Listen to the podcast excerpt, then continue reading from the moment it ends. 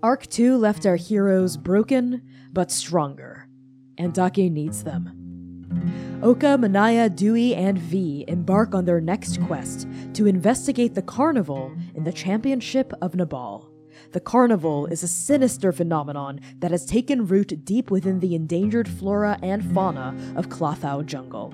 As the name suggests, it is rumored that a magical carnival has sprung up inside Klathau, luring unwitting civilians within the jungle, never to be seen again. After meeting with Bamba, the regent of Nabal, our heroes claim their audience with the champion Atalanta.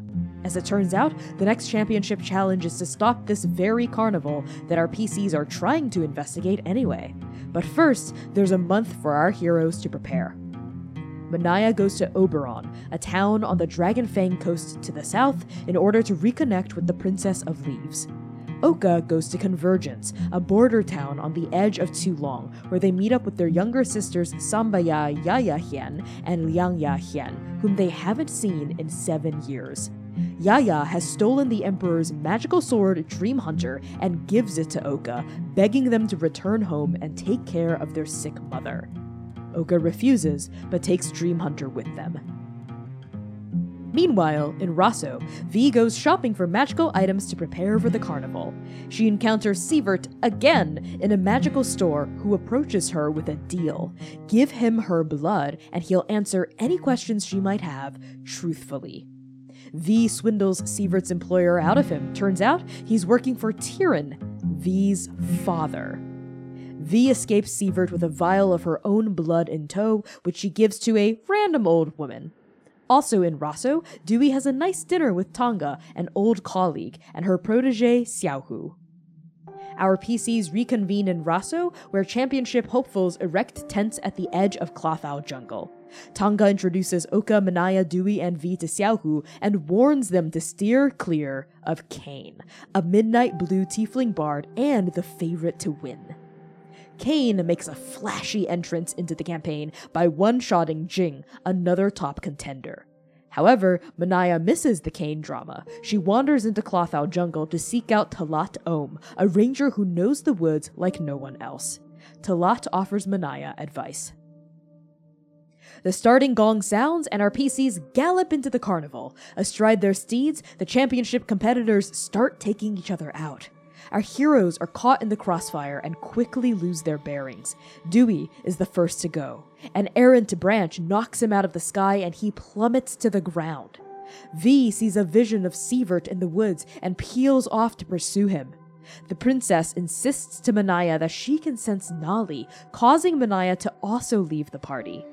Finally, Øka tumbles off their elk because Dream Hunter is going haywire on their back, insisting to Øka that it senses a more worthy wielder than them. Just like that, the carnival has our PCs in its grasp. Øka stumbles into a maze of mirrors where they see a better version of themselves reflected back at them a thousand times over. Øka confronts their better self, but ends up spearing themselves through their own chest they find an unlikely savior in Kane, who is also taken by the carnival. Kane pulls Dream Hunter out of Øka's chest and kisses Øka.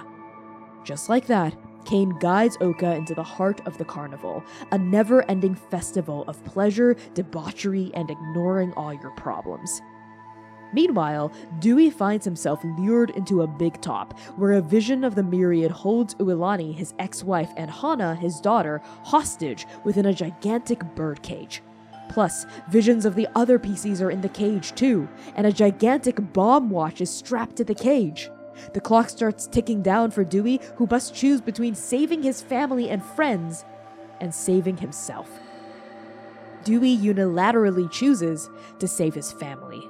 The Myriad, incensed at being beaten at his own game, cheats the clock and causes Dewey's family's cage to blow up prematurely. Dewey is blown out of the big top and lands in the heart of the carnival. Manaia is also having a bad time. The princess guides her to a gigantic roller coaster known as the Angel's Choice, where only the pure of heart are allowed to board. Manaia sees visions of Kahealani and Napua operating the ride, and she hurries up the platform to meet them. Napua and Kahealani promise that Nali will arrive soon, but ask Manaia to ride the coaster first. Manaia obliges, but quickly realizes the true purpose of the angel's choice. Visions of the party are tied to one set of tracks, while Nali is tied to another. Manaia must pull a lever and decide whom to kill and whom to spare. Manaia rejects the choice, lodges the lever in the middle, and blows up the ride and herself. She wakes up in the heart of the carnival. Vee's carnival nightmare has her at a speed dating table. Vee runs through a gamut of strangers who all reject her. Sorry, you're not what I'm looking for, until the strangers turn into Sievert. Sievert, of course, also rejects her. Then Sievert turns into Rev.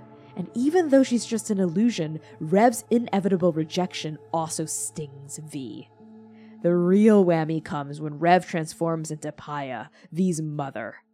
Paya blames Vee for everything that went wrong in her life, and just as Vee is about to succumb to the carnival, she transforms one last time into Tyran, Vee's father. Vee is overcome by anger.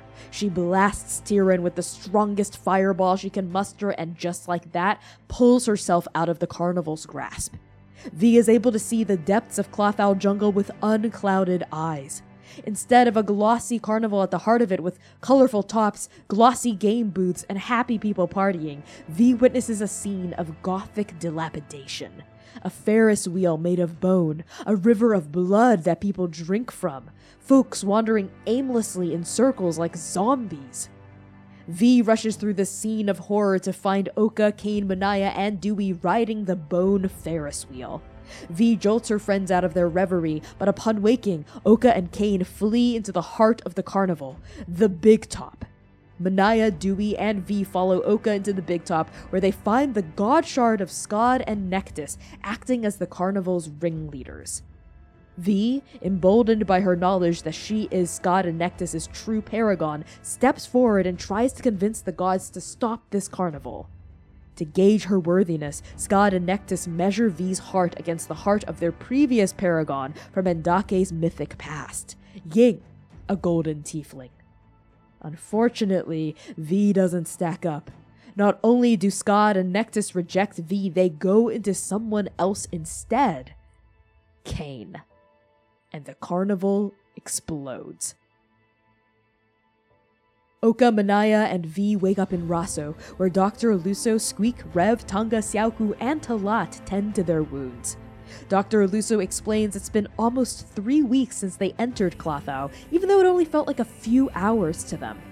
Concerned by the party's lack of check ins, Dr. Aluso had traveled to the championship to look after the PCs. They had arrived just in time to witness a massive magical explosion deep within the jungle, which was the carnival imploding.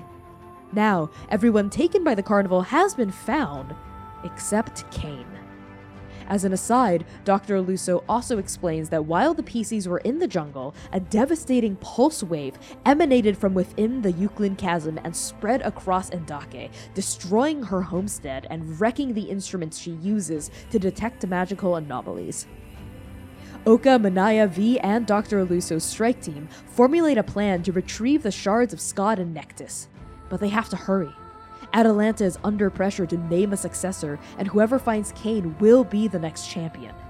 After some investigating, our heroes realize that Kane, with the shards of Skad and Nectis inside them, has been trawling Raso and enacting revenge against the people who have hurt them while in a God Shard field rage. It's a race against the clock to save Kane from himself. Like Ravi, Kane will be slowly but surely destroyed if the shards remain inside them as they are not a paragon. Our heroes track Kane down to the lair of the Kusing Guild, a criminal organization operated by Bloodthirst, Kane's mentor, who is a felis with pitch black fur and crimson eyes. Our heroes confront Bloodthirst and Kane in Bloodthirst's lair in the sewers, where Dewey pops out of nowhere. This entire time, Dewey had remained unconscious while the rest of the party woke up. While the party was investigating Kane, Dewey and Tonga had gone back into Klathau to search for the ingredient Dewey needs to remove his bomb watch.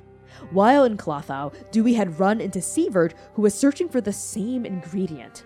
a piece of the Stormfang Treaty, a massive magical stone tablet that records an agreement between the ancient, now extinct draconic mages and gigantic mages. Dewey scared Sievert off, but heard the PC's clamoring voices from a nearby drainage pipe and flew through to assist. Now fully reunited, the party tries to stop Bloodthirst and Kane from fighting once and for all. Øka spears Kane through the chest with Dreamhunter, popping the shards of Skad and Nectis out of Kane's soul. Nectis goes into Vee, but Skad goes into Bloodthirst. Emboldened by the splintered God Shard, Bloodthirst bursts through the ceilings of the sewers and wreaks havoc across Rosso, causing a red mist to descend over the streets and spawn a deadlier, even more fearsome version of the carnival. Our PCs tracked Bloodthirst down to Atalanta's throne room, the Tower of Risk and Reward, but it's too late. Atalanta has been speared through the chest with her own trident by Bloodthirst, who is intent on reclaiming the championship for himself. With her dying breath, Atalanta urges the party to tell Voska she loves her. The party lays Atalanta to rest, then travels to the roof of the tower for a final showdown versus Bloodthirst. This battle is cataclysmic, ending with Vee besting Bloodthirst and reuniting Skad within her soul. Vee allows Kane to make the final decision about whether or not to kill Bloodthirst. And they do. Our party takes a week to wind down. The reformed Kane is crowned champion of Nabal, with Xiaohu serving as their regent. Øka spends a final night with Kane, with whom they've forged a romantic connection, and then the party participates in Atalanta's funeral. The procession winds through all of Rosso, collecting mourners as it continues towards Bacchanalia Beach, where Arc 3 began. The funeral ends with sending Atalanta's body into Ingir Lake, where other denizens of the deep bring her home. The funeral then turns into a celebration of Atalanta's life. The next day, the party leaves the championship. They say goodbye to all the friends, lovers, and more they've made in Nabal. Worse for wear, traumatized, and much more mature, the party returns to Dr. Aluso's homestead. After resting for a week, the PCs set their sights on the Kingdom of Tulong, where Øka is wanted dead or alive for a hundred thousand gold pieces.